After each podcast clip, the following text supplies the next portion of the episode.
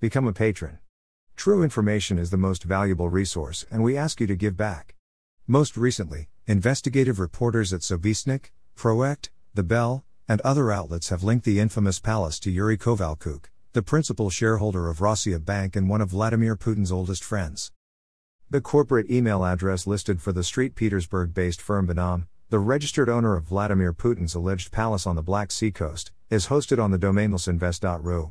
According to the website Sobesednik, this domain belongs to the company Standart, which is in turn affiliated with Yuri Kovalchuk. Standart is registered at the same address as Igora Drive and several other assets owned by Kovalchuk, says the news site The Bell. In fact, some of these businesses also use the lsinvest.ru domain.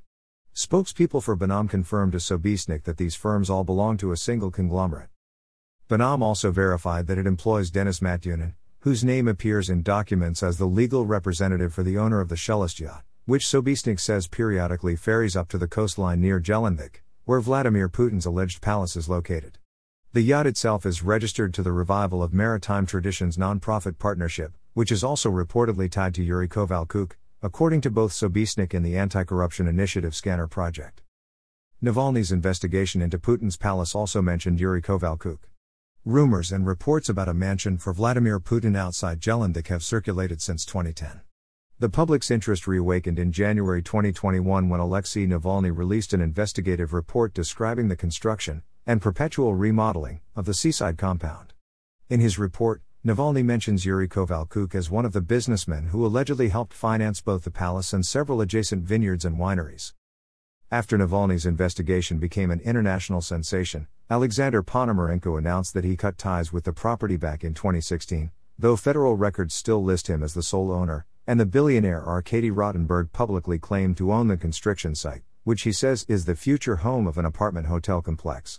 But Rotenberg and Ponomarenko are old business partners, and open sources alone make it difficult, to say the least, to verify the palace's true owner, says the Bell.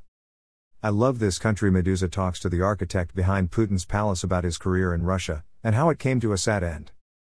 It's good to be the president. Meduza spoke to contractors who helped build Vladimir Putin's alleged seaside palace. Also, new blueprints reveal a subterranean fortress, multiple aqua discos, and more. Kovalchuk might also have helped Putin buy a dacha complex near Yalta that was a famous retreat for Soviet leaders. The Wisteria dacha complex outside Yalta was originally built for Nikita Khrushchev, but his successor Leonid Brezhnev enjoyed more time there than any Soviet leader. After the USSR's collapse, the compound became a vacation resort. In 2004, the Russian state bank VTB, then Vneshtorgbank, bought the facility, but the Ukrainian government cancelled the sale a year later. According to Leonid Kuchma, who was Ukraine's president at the time, Russia wanted Wisteria as a residence for Vladimir Putin. After Russia's annexation of Crimea, the authorities seized Wisteria and then privatized it in 2019, selling the property for 1.2 billion rubles, $16.3 million. The Crimean government has not disclosed the buyers' names, but the news outlet Krym.Realii, designated by the Russian Justice Ministry as a foreign agent, reported that a firm called Orianda 12, owned by someone named Janis Ermenes, ultimately bought the Dacha complex, a remarkable acquisition for a company with just 10,000 rubles, $135, in charter capital, no profits, and no website or contacts listed publicly. Journalists at Proekt tracked down Ermenes in Moscow and learned that he's a trained economist who offers private lessons in Wing Chun Kung Fu.